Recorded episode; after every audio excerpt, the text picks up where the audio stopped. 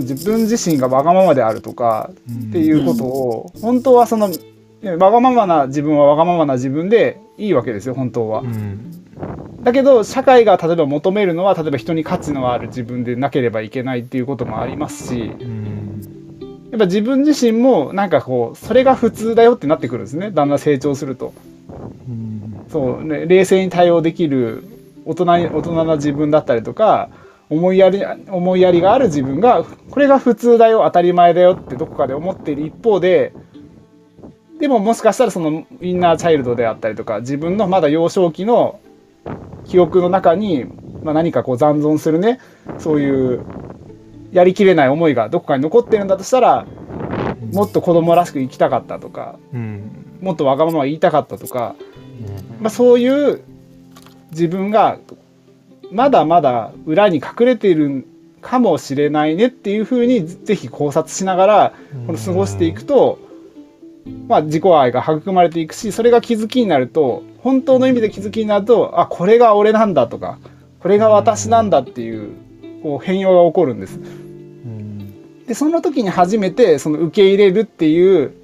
許しが発動するので、うん、あなんだそそれならいいやみたいな。そういう自分がいてもいいのかっていう本当への、まあ、自己理解自己需要っていうところにつながっていくので、うん、あまずはその皆さんポジティブな側面っていうのは結構取り組んできてると思いますので、まあ、あえてねこうちょっとネガティブな自分がまだ出し切れてない自分ってどっかいないかな。っていうところを観察しながらそのネガティブな自分すらも抱きしめて、あそれ私だったねって自分に伝えてあげられるようなちょっと生活習慣を育んでいくと結果的にこのマイナスの、ね、エネルギーを蓋するのに使ってたエネルギーが全部プラスの方に好転していくので、まあ、結果的に才能がこう開花されていったりとか、まあ、もしくは能力自分の持っている本当に長所っていうのがさらに伸びていく。っていうふうにつながっていくんじゃないかなっていうところでまずはこの自己愛っていうところを、まあ、今日はねちょっと考察してみましたけれども。本当にこの自己愛一つとってもすごくこうねちょっと深いテーマではあるので1時間ではなかなか全部はお話しできないんですが、うん、まあ、先ほどちょっとね自己愛性パーソナリティ障害っていうところからのこう逆側からの見地でねこう探していきながら、あ実は、まあ、特にねここにいらっしゃる方はすごくこう空気感のいい方が多いので、まあ、もしかしたら自分自身がまだこう表向きはねすごく穏やかに過ごしてるけれども、もっともっと自分はグツグツ煮えくり返って、なんか怒ってるんだとか、うん、なんで俺のことをもっと注目してくれないんだとか、そういうところのネガティブなねちょっと自分っていうところにこう少しまあこれは見るっていうのもすごく観察の難しさではあるんだけれどもそういう自分いないかなって、うん、優しすぎなんか優しすぎるけど本当は自分冷たいしなとかっていうところをこうなんか両方育んでいただいてまあ、映画で言うならばもうそれが私だと。うん、This is me っていう形でこう自分自身にこう気づきを与えていただけたらなと、また詳しい話はまたどこか、ね来週だったりとか再来週だでもちょっと補足とか入れられる時に入れていきたいと思いますので、まあ、何か皆さんの気づきがあれば幸いです。ありがとうございました。ありがとうございます。私もあれですよ。やっぱ管理職とか、ちょっとしたなんか役職に就いちゃうと、こうではならないって思考でがんじがらめにして、だから、心が悲鳴を上げて壊れたんだなってことを自分で感じているので、うんうんうん、あの体がね、やっぱりあの伝えてくるサインは見逃しちゃいけないなと思ったし、うん、インナーチャイルドのその心の声というものをちゃんと引き出してあげないと、大人になってからって出てくる行動があまりにも大きいので、うん、いうことが子供のやんちゃと全然違うひどいやんちゃぶりの人って出てくるじゃないですか。そうですね。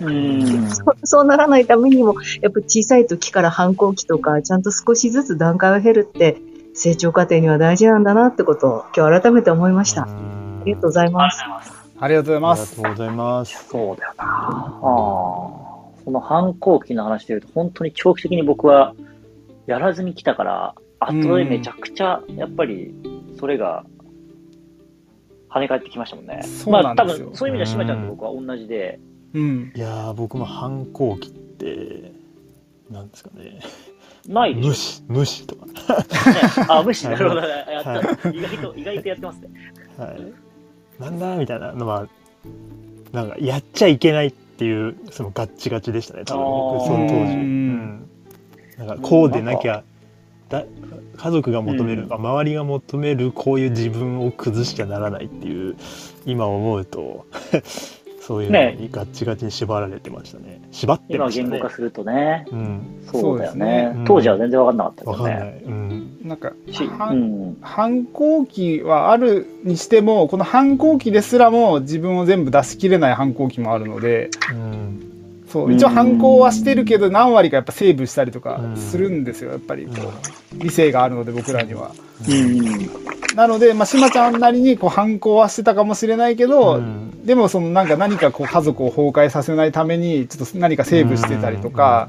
まあ、そういうこともやっぱ起こっているので、やっぱそのねもしかしたら残っている残債がねうん。こう時々出てきたりとうか、ん。うん、なんかいまいち自分の中でこう、ね、突き突き抜けた結果だったりとか理想にたどり着けない自分がいるんだとしたらうん。もっと多分自己愛っていうところこの自己愛っていうのはそのねいい部分の自己愛ばっかりじゃなくってさっき言ったように、いやこんなダメな自分とかこんなひどい自分も私なんだって言えるぐらいこう自分に自分というもう全ての人生に誇,、まあ、うん誇りだったりとかその愛を注げるかっていうところだと思うので、意外とねこの自己愛も優しい方向の自己愛だけじゃなくて結構厳しかったりするんですよね。うん。うん。なんかこれ愛するって意外とね優しいだけじゃなくて厳しさってすごく必要だったりするのでうん。そうわこんな自分を認めなきゃいけないのかみたいなそういう厳しさもありますから、まあ、そこを少しずつ認めていけるようななんか気づきっていうのが見つかったら、もうね、またしまちゃんはしまちゃんなりの多分こう成果っていううか、ん飛び抜けの成果がこれから生まれてくると思いますんで。うん。ぜひね自分を、ね。はい。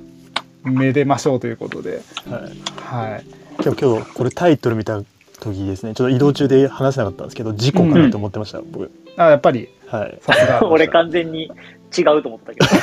変変化球だと思って 変化球。そう。絶対変化球でしょと思ったら、意外とストレートだった。意外とストレートな話題でございますが、はい。ね、皆う様。んねなかなかね、その、断定できない部分が多い内容だけにうん。うんっていうところが、まあ難しさを、こやっぱ、感事じたのか故っていう言葉そのものもなかなか定義づけが難しい。う、し、まああとは、あれですよね、例えば、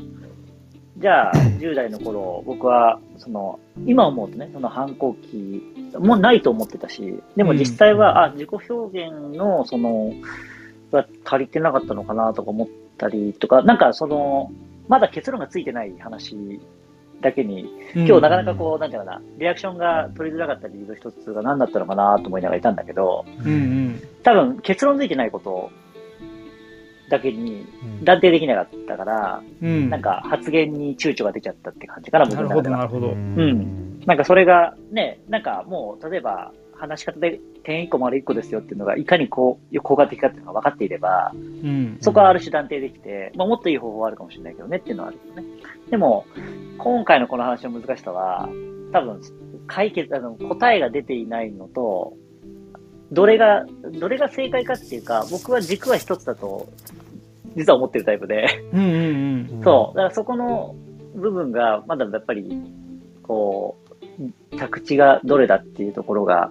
見えきれてなかった部分なのかなというところが、まあ、自分がなぜ今日、こう、難しく考えてたのかなとかさ、聖子さんとかね、あの、回答とか、すごい、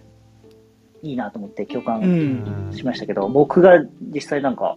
ね、さっきから、なんか、全然、全然こうなってるか